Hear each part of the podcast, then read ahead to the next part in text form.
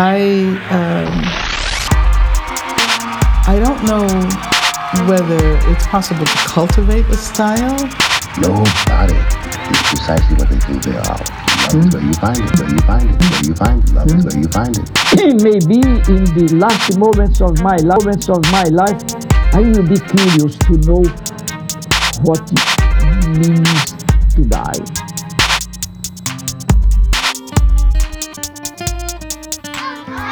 Welcome to Folk Phenomenology.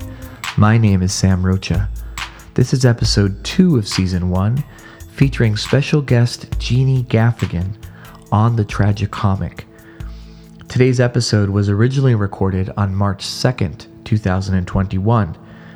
Folk Phenomenology is sponsored by Wippenstock Publishers, who published my 2015 book that this podcast takes as its namesake, Folk Phenomenology: Education, Study, and the Human Person.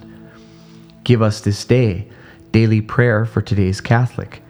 The Institute for Christian Socialism, Building a Movement of the Ecumenical Christian Left. Solidarity Hall, Eden, plus Utopia.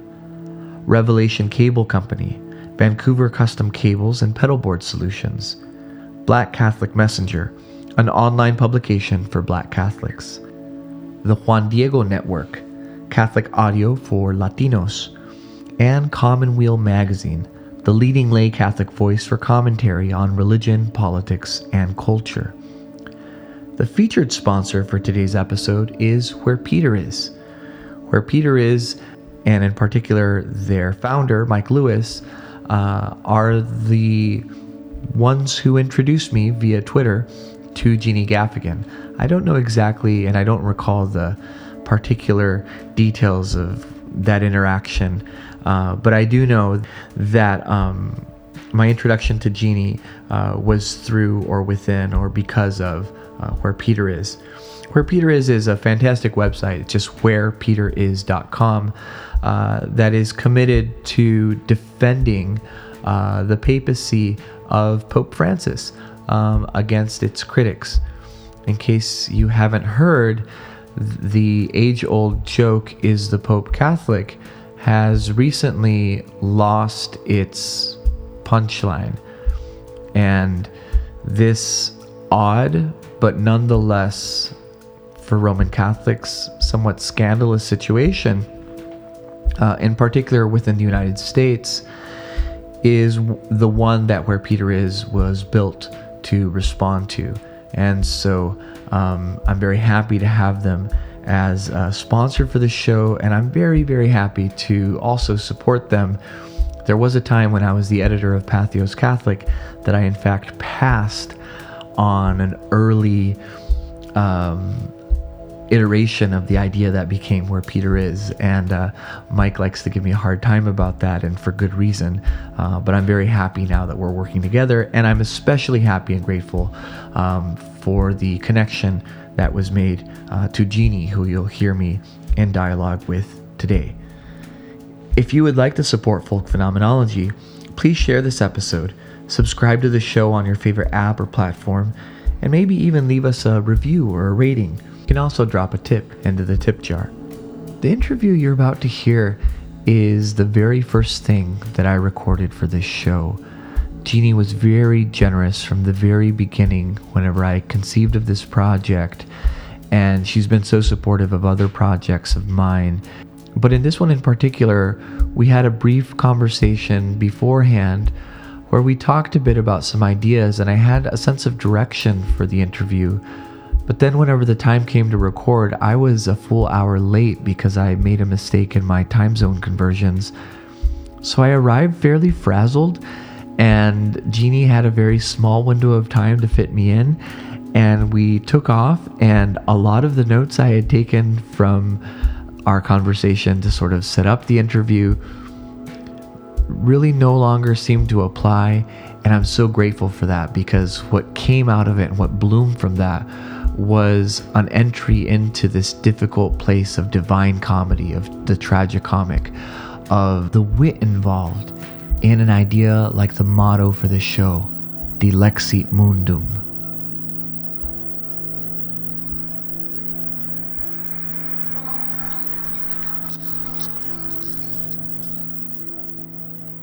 Hello. Hi, Jeannie. Hi, Sam. I want to talk about your book, When Life Gives You Pears, but I really would like to maybe back up behind the book, because the book is autobiographical, right? Yes. And so in some sense, I guess, talking about the book and talking about your life is the same conversation, so to speak. I read your book. Actually, I read your book after my wife read your book, and I kind of heard this prequel to your book in as my wife talked about it, and then I finally got to read it myself. And my reading of it was as a redemption story. I'd like to know, though, a little bit about the prequel to the book, in the sense of a little bit more about your life and a little bit more about the book and the context of what brought the book into being. And then maybe we can go from there into whether or not my particular reading of your book as a story of redemption makes sense or fits. How does that sound? That sounds great. I mean, I have to tell you that the prequel story of like how the book came to be is, sort of not, it's kind of in the book, right? But if you specifically want to know like where I was at, like mentally, or, I'm just be more specific what you're saying in terms of like my life before the book. Yeah. So like, there's a lot of things to me that,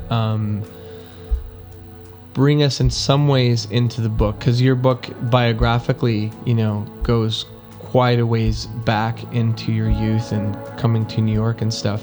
But I guess I'm more interested in the life story that's not necessarily inside the book, but that sort of animates the book. In particular, I'm trying to get into the folds of like the motivations and desires and impulses that brought you to the point of saying, you know what, I think I want to write a book or create a book. Okay, so there's kind of like a funny story about the way that the book came to be that has a lot to do with what my problems are as a, what my pitfalls are as a human, like what my kind of thorn is that I deal with all the time. So I am a very high achiever. Like, I don't know where it came from. I've always been like that. And I don't know if it's some kind of competition thing, or if it's just kind of like, people say like, oh, you have a type A personality, like you're just born that way, right? You come out, and you start like taking everything out of the cupboards when you're a toddler, and then there's the kid that kind of just sits there and is docile, and I was the one who like dismantled everything. So meanwhile, prior to me getting sick, which is what kind of compelled me to write this story, I was just at a point where I had been the executive producer of an autobiographical television show, working at least 80 hours a week on that, simultaneously trying to like hold my family, my large family of 5 children together. And because the show that I wrote with my husband was about our family, I felt like I was still kind of connected with being like a mother and wife, but it came to pass that I started to have these really like strong feelings about how I was being honest, right? Because a lot of what I feel comedy is it's honesty. And so at a certain point, I looked kind of ahead and I thought, if I'm writing autobiographical stories about my family, am I writing all in the past? Because at this point, I'm not experiencing my family on this level anymore, because I'm working away from my kids all the time. And the relationship that I have with my husband, although it's always been focused on, you know, how to balance work, and we started working together before we even like got engaged. So work has always been an important bond that we have. And I even say this in the book, is that I'm not sure if I had wound up with somebody else that it would have worked as well, because there was always this other thing of work that was like the other woman or the other man. It was like they work. So when you work together, it's like he's kind of like that too. So we had he and I, and then we had the work that we were both contributing to, and that's a really important part of our relationship. So anyway, we, you know, I don't have to give all the details, but essentially we decided not to do the next season of the show and to kind of like end on a high note and move on to other things. So what happened was, and what you know, I realized a lot later on in my recovery from my surgery, when I started writing the book, is that I just kind of lost touch with how to be in touch with my family, how to be connected to the physical and emotional and spiritual world. And I had all of a sudden this hole that was about the work that I was doing, that needed to be filled by something like work. So I went kind of out of the frying pan into the fire, and I started working I just moved my location. I was now in an office in my home, but I was still like the executive producer of the Gaffigan family, you know. I kind of pivoted. So I started taking on all these other projects, feeling free, because I felt kind of like I was trapped in this work environment.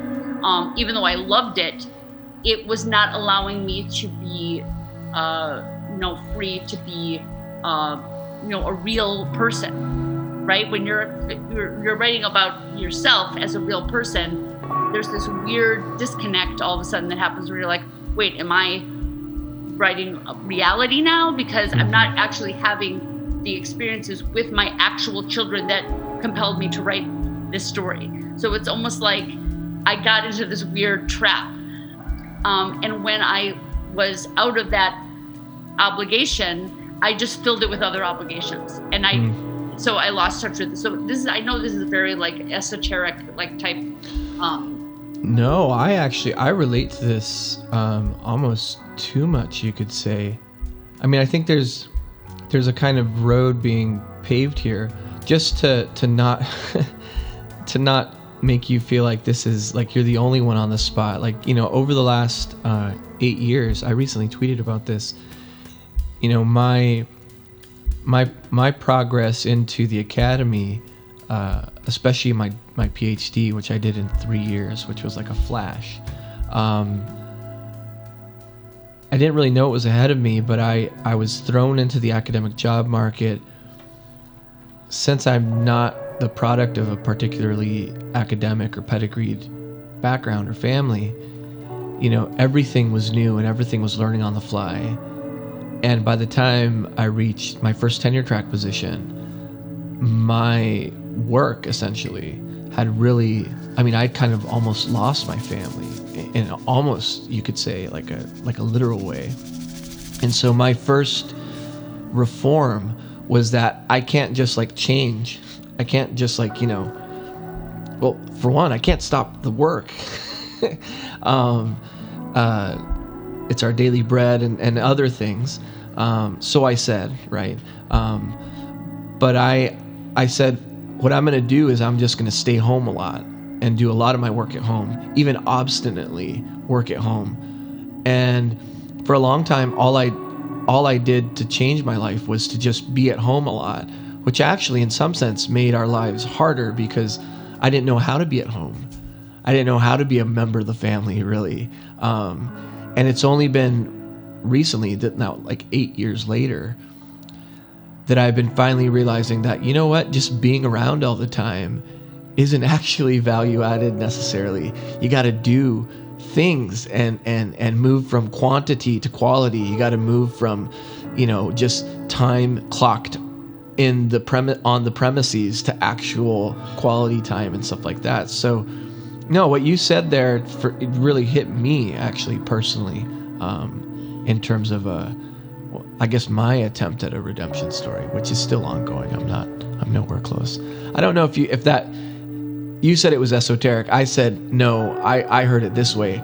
Do you hear it the way I'm hearing it? Well, yeah, and I think that if I didn't feel like it, like this kind of dynamic had value to a lot of people, I wouldn't, you know, it would just be this personal thing, because I'm, you know, I could very easily say, well, I'm so niche. I'm, you know, married to a comedian. I have this very weird life, and I can't relate to anybody. Well, but let's talk about that, though. Because there's obviously, like, that's kind of the elephant in the room, is that, like, whenever and I've actually seen it in people's responses, even, like, look, I'm going to confess to you, like, you know, I've gotten messages from, you know, my sister of, like, oh my gosh, you are totally talking to Jeannie Gaffigan on Twitter right now. That's crazy, right? And, like, I know that's kind of, like, it sounds strange, but it is a part of the, I think, what I'm calling the elephant in the room, which is, like, you know, you do have an exceptional, in the sense of the exception, right? You have this different life.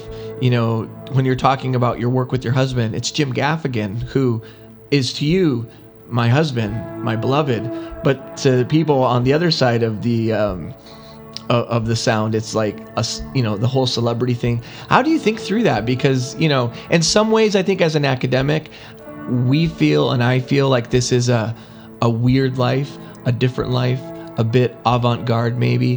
But I don't think I can even begin to fathom your side of that, right?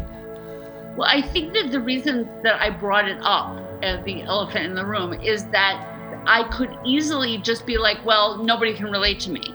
But I feel that there's this part of me that wants to, you know, express that we are humans. Like, even if your, you know, your thing is your PhD and my thing was a TV show, it creates this kind of way that we are dealing with our lives, that we can find truth in, and we can find healing in, right? By that's what all these, like, if you are in, let's say, Alcoholics Anonymous, you're going into a room with a bunch of people who are completely different. Like, one guy might be, you know, divorced, or, you know, or someone might be homeless, or someone might be, you know, totally different. One might be rich, one might be poor, but we're all human, and that group has this special way of helping each other.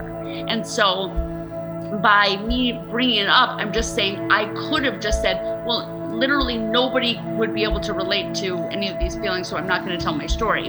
But at the same time, well, I'll get to, like, how that figured into when I sat down and wrote a book, how that figured in later. But right now, what I'm saying is that I found things about myself that I feel like I've observed in other people. I've observed a lot in other women, and it doesn't mean, you know, white women who, you know, are exactly like me, who have 5 kids and married to a comedian who's famous. You know, it's like, that's not the niche that I'm speaking to. I'm talking to, like, I'm trying to be as universal as I can. It's just that this is the way that it manifests in my life, and in your life it's different, but there's the same thing.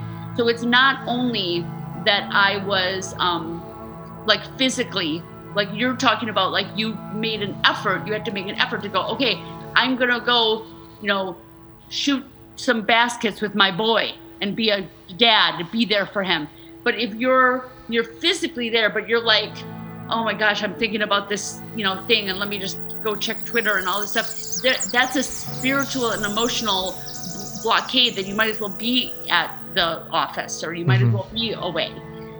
So it's something that I didn't really realize after I left that job to experience my family more, I didn't make that other step, right? Mm-hmm. This is where I am right now before I start writing the book.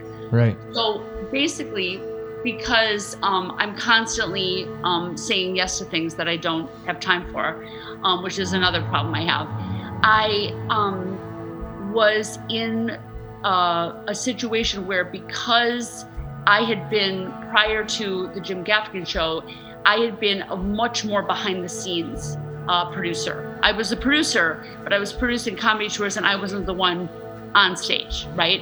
So in this way, one of the characters on the show, although she was portrayed by an actress, not me, was Jeannie Gaffigan. So Jeannie Gaffigan became a thing, right? So when the show ended, I had written 2 books as a story editor that were from Jim's point of view. That is Fat and Food, a Love Story. And both of them New York Times bestsellers, both of them funny, from a dad, you know, kind of that dark humor of the dad being like, you know, I wanted, but my happiest times with my kids are away from my kids. Like, that's kind of his tongue-in-cheek kind of. So this is not your first book. Well, it was the first book in my voice. So, but prior to that, I had worked with, you know, in the literary world. So I had a book agent, all this stuff. So, and this is like a good friend of mine. So anyway, he started talking about a book and whether it was going to be another Jeannie and Jim book, or maybe, you know, a more balanced, not Jim book, but like a Jeannie and Jim book. So anyway, I had this concept, because one of the things that was very present all the time is people would say, okay, now they knew I was a hands-on mom, that I didn't have, like, you know, everyone else doing things, and that I was, you know, schlepping my kids all over the universe. So I have this, I was brought up in a very practical, like, didn't, you know, I think recently you did a Twitter post about what was the first time on a plane. Yeah. And, you know, I realized, like, I really didn't go anywhere until I was like 30. I didn't go anywhere. I mean, I went to Florida in a car, you know, it was, my grandparents lived there. We would drive all night. I mean, it was like in a big van with 9 kids. It was a very different life than me, you know, being, you know, this kind of, you know, world traveler. But anyway, but when I would go, I would have to pack 5 kids, right? And people are like, how? And then so I was like, I have this whole weight, because I also struggle with, like, attention deficit disorder, which is undiagnosed in me. But now that I have a couple kids that have diagnosed ADHD, I recognize, oh, that's what was wrong with me when I was a kid, right? Yeah. So I for myself, you know, to get through life and to get through school, I had to find ways to navigate my attention problem or my hyperactivity problem. So I have this whole system of doing things, and it was kind of inspirational to some other mothers of big families and, you know, people who were a little overwhelmed by organizing. So I started to write this book that we never got a title for it, because that's coming up in what I'm telling you, is I called it the laundry room book, because I believe that the laundry room, even if it's a closet where you sort clothes, it's like the heart of the operations. It's like command central, because that's where, I mean, it's this whole concept I have about how laundry, when you have a big family, can easily take over your life. It's like, but I mean, I know that you're an academic and you're probably like, what is she talking about? But it's like, this is, you know, I kind of broke down the whole laundry. We have laundry in our house too. Yeah. You know, and like I relate it to like how it applies to like letting your emails pile up or your bills pile up. You know, it's a way to kind of look at something and say, okay, I'm going to divide and conquer, right?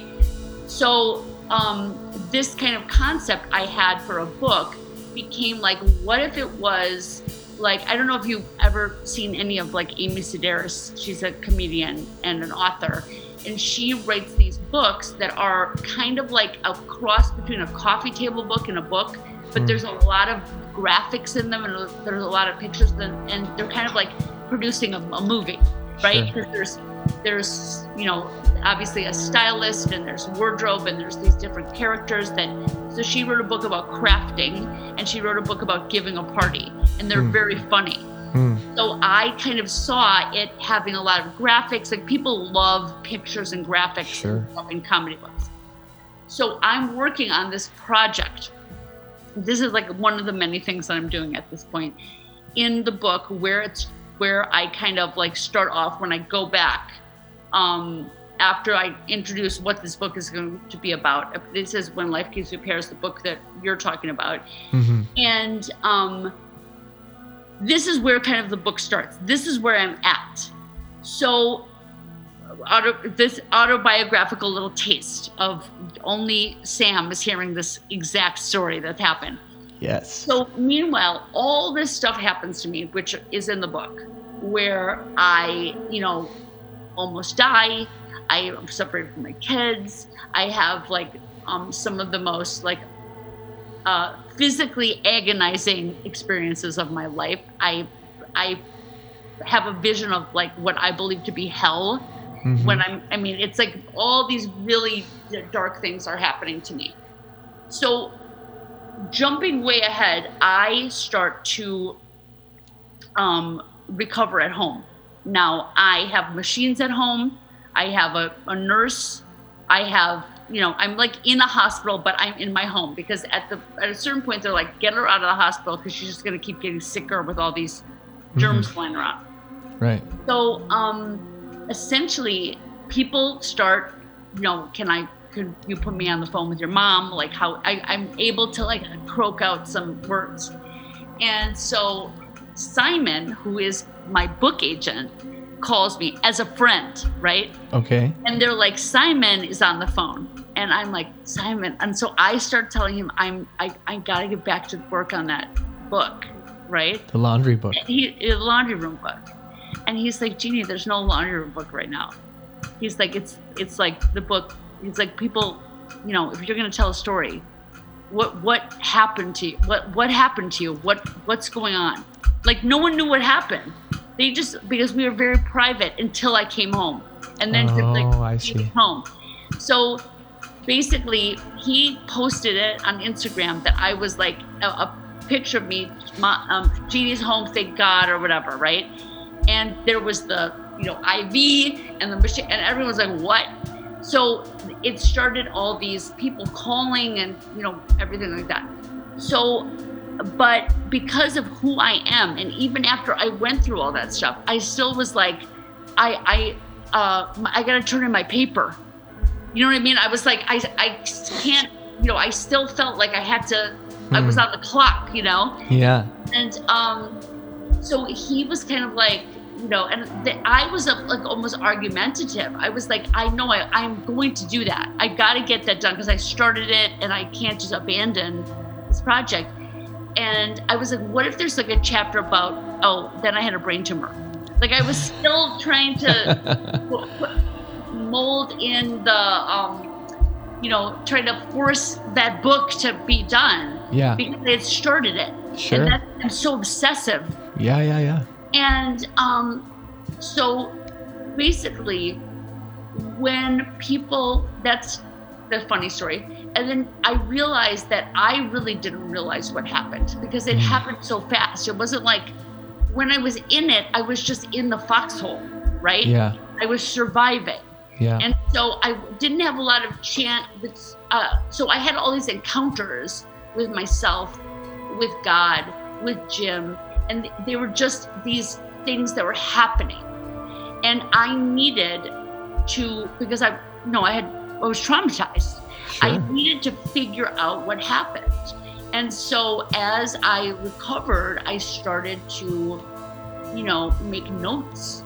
Like, you know, a lot of times, like if you feel like something bad is gonna happen or you might die or whatever, a lot of people want to write down what's going on because, or they do a video interview of themselves and say, hey, to my baby son, I just got diagnosed with cancer or whatever. Sure. Like, what am I going to leave on this earth? Mm-hmm. So there was that motivation. And also, so it was for myself the way that a lot of the book reads is kind of like a, you know, a diary, right? This is me. I'm not Shakespeare. I'm not, you know, trying to audition for anything. It's just like, it's, I don't know if this is going to go anywhere, but this is what I'm writing. Mm-hmm. So as I, and just to get back to what, one of the things, just because I don't want to just go on and not address this, about the elephant in the room that you're talking about. Like, I have to be very aware that I am this person who is kind of, you know, would never, no one probably would have cared if my husband was a comedian. Like, no one would have wanted to read the book. I think people have crises all the time and want to write a book. And people and the agent's like, yeah, we have 16 brain tumor books on the, you know, so I'm very blessed and lucky that I was able to tell my story, and that's connected. Mm-hmm. And so I have to address that. Sure. But at the same time, there are things that I went through that are just absolutely universal in terms of suffering. And that taught me things about myself and taught me things about the world that were really great lessons for me to sort of start a journey. Mm-hmm. So I, in no way do I want anyone who reads a book to think like, oh, she's got it all figured out, she's done. Well, good thing got that suffering over with, now I'm good, right? Yeah. You know, it's like, okay, this is a whole, you know, way of just like the laundry, right? Mm-hmm. To tackle the laundry. It's like life is like a big pile of dirty laundry. And not only that, but it's like also there's a meteor shower, and there might be a big, huge meteor that like hits the house right next door to you. And some of your house gets damaged and you're like, whoa, that was a close one. Good thing I'll never get hit with the meteor. But it's like, you know, we can either do that and say, I'm going to move over there and I'm going to make sure that I'm not going to suffer, and make sure my kids aren't going to suffer. And I'm going to do everything I can to live my life to avoid suffering. And I think that is one of the most dangerous things that anyone can do, is to think that they're not going to have suffering in their life. And actually, and I'm just going to say this, one of the things that popped into my head, some of the most together and grounded people that I have ever met in my entire life suffered when they were younger. Sure. And they have a different like perspective than people who, you know, haven't gone through anything yet. So I know that sounds like a really easy thing, but people think of, oh, people who had this trauma in their young adulthood or their childhood, like they must be really messed up. Sure. And it's like, no, they're not. Like in my experience, they're not messed up. They're like our leaders. Sure. I mean, I think a lot about the relationship, for instance, between suffering and education. And, you know, the stories of people who are educated in some sense through a pedagogy of suffering are, and in this case, by the way, there's the very particular educational institution of the prison. So we have these, you know, Malcolm X, for instance, you know, and many others who write from prisons or experience a kind of education. But it's paradoxical, right? Because if you take it too far in the other direction, you can forget that there's a lot of people who never recover from their education, you know, from the pedagogy of suffering. But I agree with you, though, that there is something formative about suffering that we ignore at our peril, and definitely run away from at our peril, right? I mean, the whole meteor shower thing, that really, I think that's definitely true. I think what's cool about your book is that the comedy and the humor is a little bit edgy. It's a little bit dark because it's premised on a very universal human experience of, in this case, very physical suffering. I mean, the reputation, at least, of Gaffigan humor sometimes is typecast as you know, clean humor or humor that sort of, in some sense, lacks an edge of a kind. Whereas your book, to me, I thought it was edgy, actually. Like and I have to say, it was surprising in a good way to me. I don't know what you think of that, though. No, I mean, I do think that the Gaffigan comedy is edgy. I think that because it's not, overly sexual, and it's sure. it's not filled with, the F-bomb constantly. I think that people just go, oh, it's clean. Mm-hmm. But if you ever hear about, some of the stuff might be all about how, you might just say, oh, it's, hot pockets cause people to have diarrhea. Like that's the most lowbrow, the dirtiest joke, right?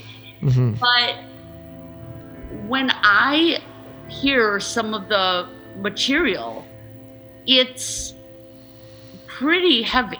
Like the McDonald's material about how, I don't know if you know the premise of the McDonald's joke, but the McDonald's joke is that when people are like, you shouldn't eat McDonald's because, it's bad for you, right? And right. Jim is talking about how everyone has their own McDonald's, though.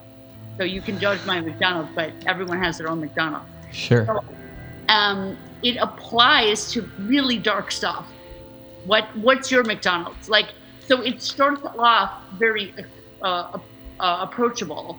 And, we do see a lot of, people in their 40s in the audience that have their 14-year-old because it's safe, and that's a wonderful thing that people mm-hmm. enjoy mm-hmm. this. But the dad might get it on a different level than the kid gets it, right? Sure. Because sure. I do feel that there's an edge, and I think that there is a little bit of a darkness to the way that everything in the comedy has kind of a.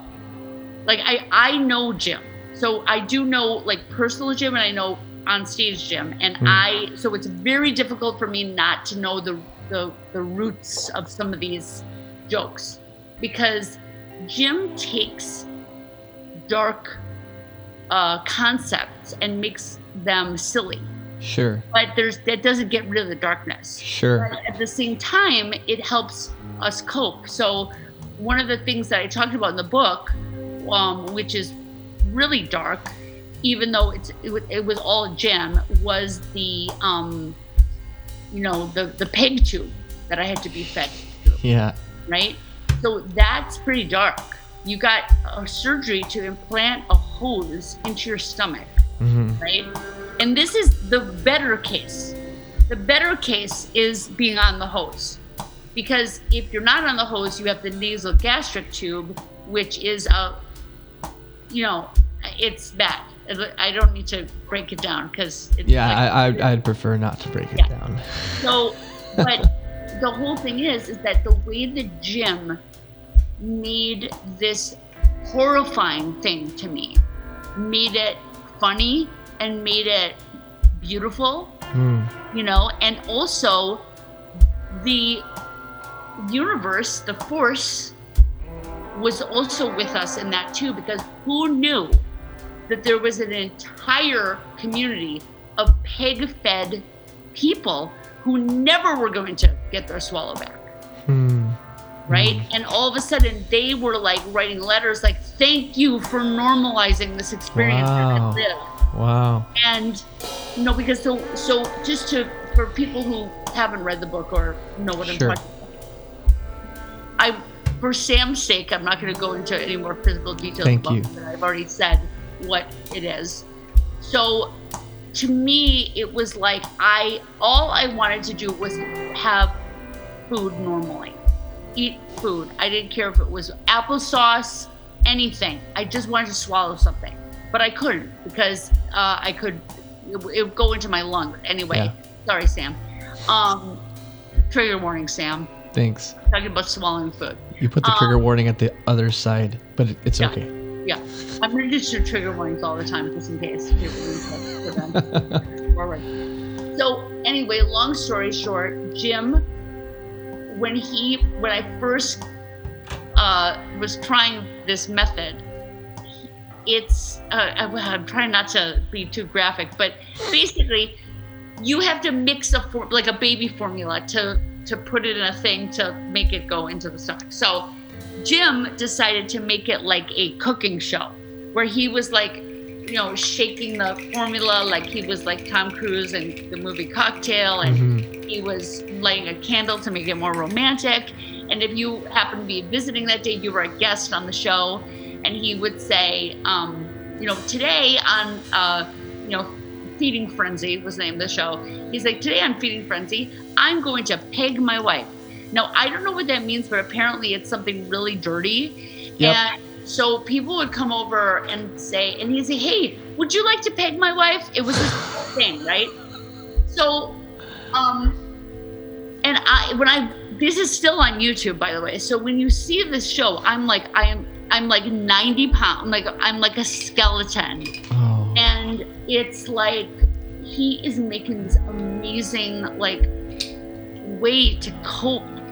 So he's using his ability to be funny about something that really is not funny at all, right? And at that time, remember, we didn't know if I was going to ever be able to eat like a normal person, right? And there's many, many people who never can. And so I'm always aware of that, just like I'm always aware that I'm privileged in every way in my life. I am privileged. And my experience, if I was like a person of color or if I was a black woman or whatever, could have been completely different when I went to the hospital. Sure. But so I'm always aware of that, but I'm saying this is what happened to me. I want to be really clear with you, Sam, that when I have my miracle story of getting into that brain surgeon's office who doesn't see patients, like the head of neurosurgery, I showed my card as a, famous person or whatever. There was absolutely no way, I didn't show an ID, no one knew who I was, I didn't say my name. It was like this kind of miracle story that I describe in the book. But I will never, I didn't address this in the book, but I'm very aware right now that had I been a different colored skin person, I don't know if I could have just walked into the hospital. So let me just, I'm very well aware that I'm very, there were things that were working in my favor, right? In all the miracle stories that I say. Well, I think the edginess and the way in which humor functions in your book is it's actually pretty complex whenever you think about it in terms of, I'm sorry to hit the gas pedal here theologically, but I think about the cross, right? And there's this idea of the scandal of the cross in Paul. And usually I think whenever that scandal is invoked, it tends to draw one's mind to kind of a sense of tragedy, the tragic. And the tragic has the absurd. There's a lot of layers to the tragic in literature and in our imaginations. But I always find that I struggle personally with the comic. And I think ultimately though, comedy has a place, my students are going to love this and I'm going to make a fool out of myself. But sometimes when I teach, I use biblical references that students don't have to share because I teach at a secular university at UBC. And so I'll quickly say, oh, don't worry, I'll explain this parable or I'll explain this story. And I'll give them my 30-second version. And I'm not a comedian by any means, but for whatever reason, the irreverence and the slapdash version and at the end of the Gospels when Jesus is kind of just showing up places after he's been resurrected, and I call it the peekaboo Jesus, because on the road to Emmaus he's like hi, and then he disappears, and then they run to Jerusalem, and then they're like, we saw Jesus, and Jesus shows up, peekaboo, and everyone's scared, and they're like, he's a ghost, and he's like, I'm not a ghost, I'll eat something. I'll do that thing, and my students laugh hysterically because the ones who know the stories are like, this is not the Bible. This is ridiculous. Like, Sam got basically a few things right, but it's mostly just crazy. And the people who don't know it find it really funny, and they're like, wow, I should read the Bible because it's probably funny. And they're disappointed, of course, when they go and they find out that it's not that funny. What I'm trying to get at is, though, that there is, I think, maybe a place in our understanding of the world, of our understanding of Scripture, of our making sense of our lives, where the comic can intervene within the tragic in a way. And I haven't quite thought about that very much. But you talking about it here and having read the book, so knowing some of the context a bit, that hits me as true, I guess. I don't know if that makes sense to you, or if you want to talk about the cross and all of this or not. Well, I mean, I can talk about the cross and all of this, but I don't know in the context of the comedy. But the comedy and the sort of spiritual for me, in before this journey even sort of got off the ground, like, because the fear of going into something like this and how quickly I had to process it, in retrospect, was really funny, right? Mm-hmm. And there were certain moments where it occurred to me in the moment. So, for instance, prior to me going into surgery, and it was actually on Good Friday, so there's something kind of funny about that. Yeah. I was scanned for, a lot of times when you have these really, like, these days, like, surgery has all this, like, it looks like you're in, like, some kind of elaborate computer game. Like, there's so many computers involved in surgery. Mm-hmm. So one of the things, just like, if you're in a film that has a lot of virtual reality in it, you have to put on, like, a suit and go in a pod, and there's all these lights, and they take pictures of every inch of your body, so then you can become like the avatar guy or whatever, and that's kind of you, right? So in the same way, they do that to your body and all your organs before you go into surgery. So they literally can render a 3D image of your body that isn't, that's a virtual Sam, that's a virtual Jeannie. There's Sam's heart, we know it's exactly like your actual body. So that's the way that they are able to, when they're operating, they can, like, remove all your, vascular system and to see the, they can just make that disappear. So there it is. It was under that vein or whatever. Sure. So it's like, so there is something really funny about that, a really unfunny thing. So in the moment, though, when I was in the scan machines, when I was in the MRIs, like, that is a terrifying experience. It's just like, especially if you, have any fear of close spaces, or, sure. And then you have to deal with the fact that, if you move, they have to start over, and it's really long, and you have this thing. And so during those long sessions in there, I could not help but do two things. One was pray, right? But it was like, the only thing I can do right now is pray.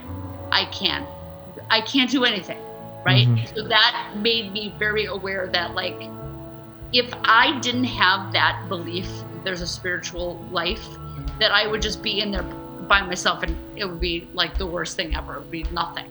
The second thing I had to do was find the humor in the situation. And that, those two things allowed me to survive moment by moment without going crazy or, having like a panic attack physically. So in retrospect, seeing how spirituality and humor were my tools, and it can't only be unique to me, because I believe that, God wants us to have humor, right? He wants us to be funny. So, sure. So I feel that even though your humor and your peekaboo Jesus might be different than my experience of the, horn honking in my ear, in my good ear. Ironically, I was like, really, the horns in my good ear can't be in my deaf ear. Like, there's something funny about that, even though it's not funny that you're in an MRI and you're going deaf in the ear because there's a huge tumor on your, auditory canal. Sure. That's not funny. But in order for me to kind of experience the reality of it, it was so horrible that I had to go there. And no, I mean. I know I'm saying the kind of meta thing to the listener now, but I've strayed pretty far from the earliest notes here. But I think, and I'm not saying that you're not saying this explicitly enough, but I think there's something really, really profound that plumbs to a place about the way, at least I've understood Christianity, where, so in Chesterton's Orthodoxy, he basically kind of gives his apologia, or his kind of his argument for why he's chosen Christianity. And it's in some sense a triumphalist account of why Christianity, of all the religions, is the religion for him, right? But interestingly, he says there's only one religion, he claims, in which God seemed for an instant to be an atheist, which happens on the cross. And this moment in Chesterton, where he's recalling Christ declaring his own isolation, he says only one divinity ever uttered their isolation. It's actually, to me, I always thought of that as saying, like, I don't know, that there was something very profound in a kind of tragic sense of, like, the death of God and all this stuff. But now you're actually helping me realize that other religions have plenty of tragedies within their myths and stories and tales and wisdom traditions. But I think what stands out about this whole God, for an instant, seeming to be an atheist is that, in some level, it's actually kind of funny. Like, there's a wit, I think, that Chesterton finds in Christianity. Now, I think whenever we actually go into, like, especially Hebrew scripture and the Old Testament, and we read it alongside other great stories of great floods and stuff, you find out that actually there's a lot to laugh about in origin stories, right, and stuff like that. But, it's not something that literally until this interview, this moment right now speaking with you, that I've quite been able to capture in my mind's eye, despite all the reading and all the kind of homework doing and stuff. So I'm just, I'm a bit stunned, to be honest, by that insight, because if you start with When Life Gives You Pears, I wouldn't have expected to have a deeper appreciation of not only Chesterton, but really kind of like the core wit of religion and religious experience.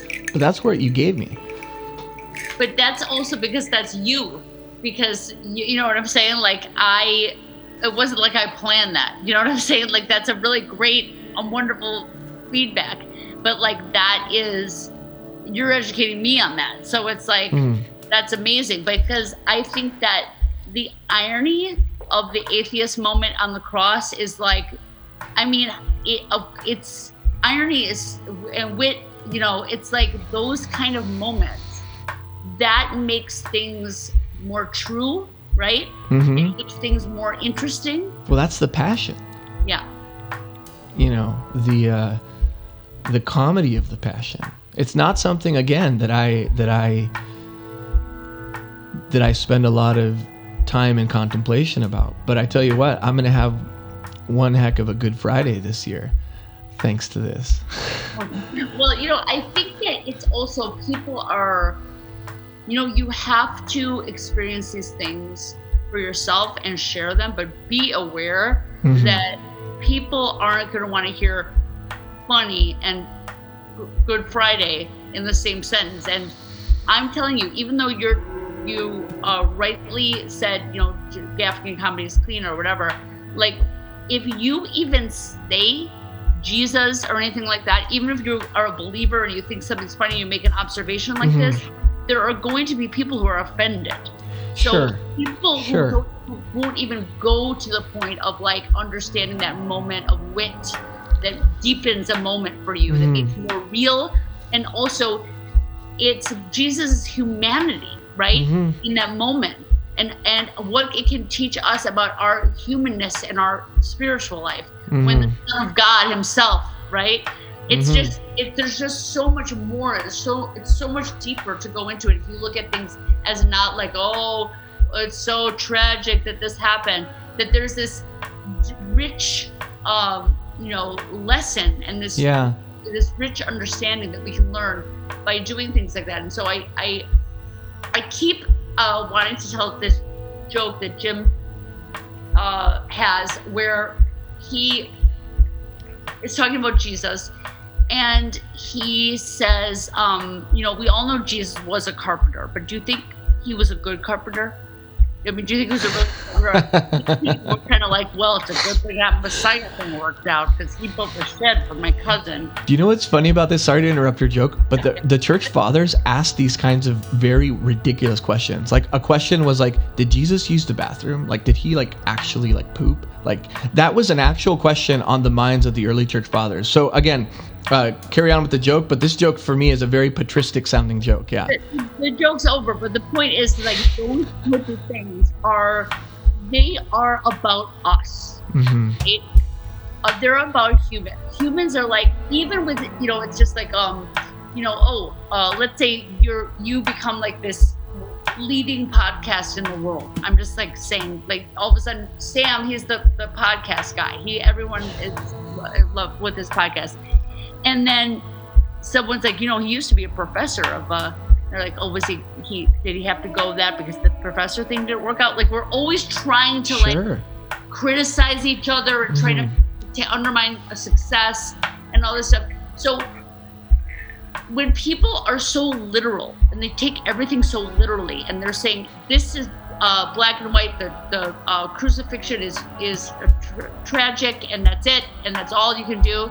You're missing out on so much, and also you're taking the literal reading. You're not understanding, what can I learn about myself? What can I learn about suffering? What can I learn about comedy? How can I grow in this moment? And so they just hear wait, why are you making jokes about Jesus? That's blasphemous.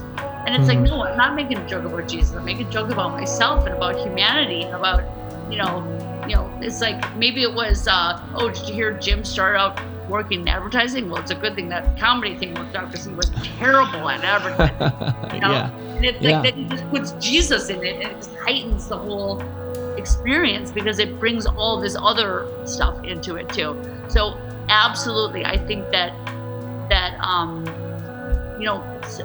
this kind of mixing your suffering with humanity and comedy and every emotion. It's we can look at every single human tragedy ever, and I guarantee you that someone wrote a joke about it. Maybe not on the first day.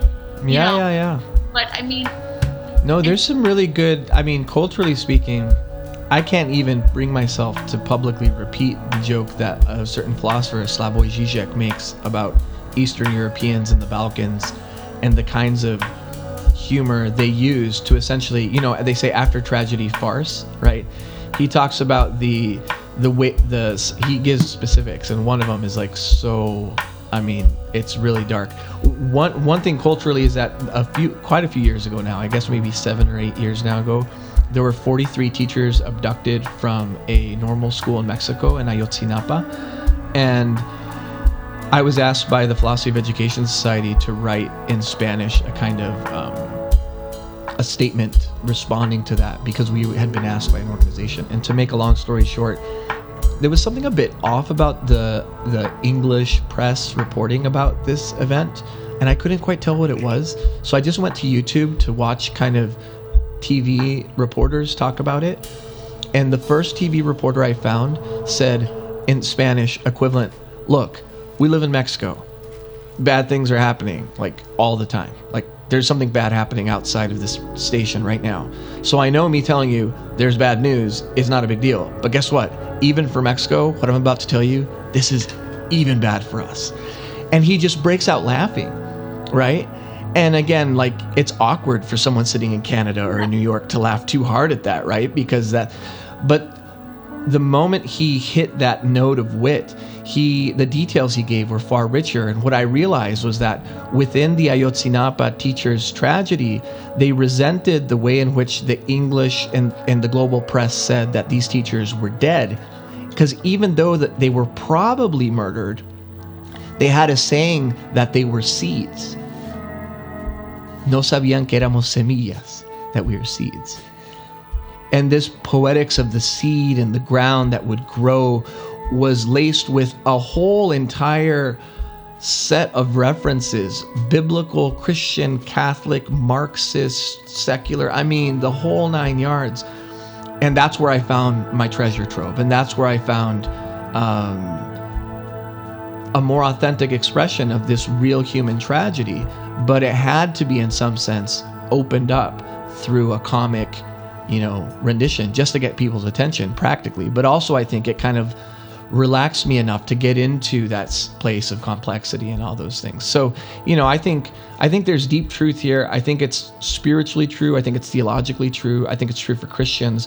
I also think, though, it gets at something deep in the human condition and deep into our cultural and social ways of life. You know, if we had more time, we could go into even like a cultural critique of where this is missing or stuff like that. But gosh, I'll give you the last word because I just talked a lot there about Ayotzinapa. But this is what you've done to me. You've just set my mind in 50 different directions. I don't know, Sam. I think we need to do a part two. Cool. Yeah, I just want to say that, like, I am just sort of beginning this sort of journey into how in all ways that our suffering can inform us to be better at the next time we suffer, right? Mm. And so it was very unbelievable for me that this sort of pandemic thing happening, this little pandemic that we haven't brought up, was like, I was like, oh, okay. So, okay, bring this one on. I remember this. Like, yeah. There was something familiar about it, because I was like, oh, wait, so we don't know what's going to happen. We don't know if we're going to live or die. There's, you know, all this crises going on. And there was something like, I mean, yeah, I'm suffering. I'm suffering right now. My husband is gone for 3 months. I have literally no idea how I'm going to hold up the family by myself. Hmm. But there's every person's story of suffering has this redemptive quality to it. And we have to just keep remembering that we can't, even though it's easier for me to say, because here I am doing great. Mm-hmm. There was a lot of time where I didn't think I was going to come out of it. And those were the times that were most valuable for me. Mm. And I also realized that I needed to talk about it and discuss it, because if I didn't get out of it, that knowledge would be the fruit of that suffering that someone else could take. So I could go on and on about. Well, no, you brought us back around to redemption, which is where we started. Thank you so much for your time and for this conversation. I hope it was as meaningful and rich to you as it certainly was for me. I'm gonna have to go for a walk now. Well, you know what? I'm gonna have to go to my next appointment and suffer.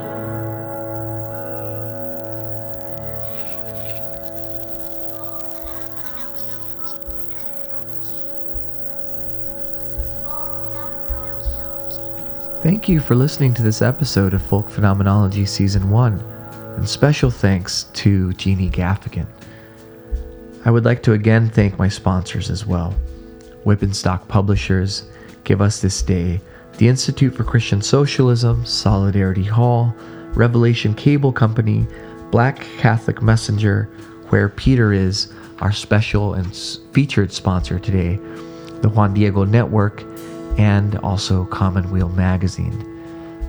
The friends of the show who are so important, really, to me, to have friends and to show that this show is not something that appears alone, but is something that arrives with supporters like our sponsors, but also in community like these friends, are the Commonweal Podcast, the Gloria Purvis Show, Disinherited Podcast, Davud Gosley, Up Too Late with Teresa Zoe Williams, Conversation on Tap, Saintly Witnesses, Kinder Conservative, The Show, Gregory B. Sadler, and Kush Classics. Make sure to check out the show notes for links to all of these wonderful friends and also to the wonderful and generous sponsors of Folk Phenomenology. And if you'd like to show your appreciation for this work and for today's episode, you can also drop in something into the tip jar. All tips that I collect during season one will be saved to jumpstart the funding of season two that I will begin working on just as soon as this season is over. In the immediate present, though, the most important thing that I implore you to do is to just share this episode. Share what you liked.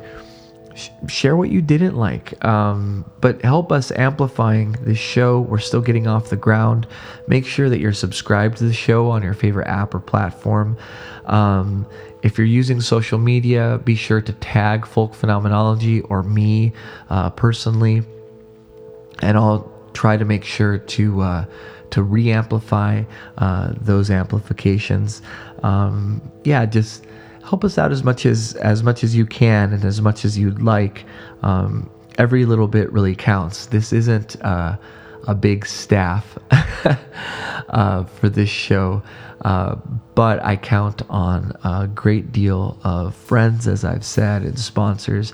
And truly, I'm counting on you as listeners to get this off the ground. And I thank you in advance for all of your help.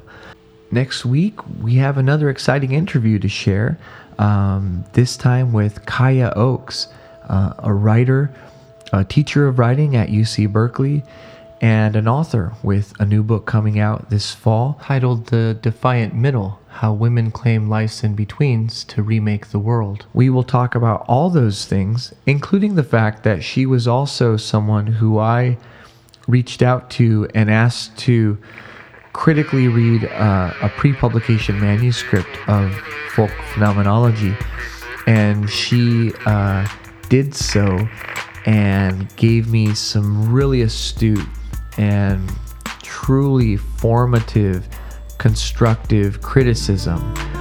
And so in this interview, we talk a bit about some of that criticism. We get into some of the technical basics of writing and composition, and also talk a bit about sort of what it means to publish today, in particular to publish and communicate with different kinds of audiences. She supplies, I think, some fantastic, well-placed, but very sharp criticism directed at academic writing or the conventions of academic writing today. All of this and more in next week's interview. Make sure that you don't miss out on that. Folk Phenomenology is written, hosted, recorded, and produced by me, Sam Rocha. You can find more of my work at samrocha.com. Until next week, go out and love the world. Dilexit Mundum. What is interesting to me, really interesting, and I can't define it, is because it's interesting. I can't say exactly what it is, but it's the most interesting, I would say, word, concept, idea. My job is to somehow make them curious enough or persuade them by hook or crook to get more aware of themselves and where they came from and what they are into and what is already there, and just to bring it out. This is what compels me to compel them, and I will do it by whatever means necessary. Love is where you find it. It's where you find it. It's where you find it. Love is where you find it. And you don't know where it will carry you. And it is a terrifying thing. Love, it is the only human possibility, but it's terrifying. Through the eyes of our ears, We see the beauty of hope. We see the beauty of pain. We see the beauty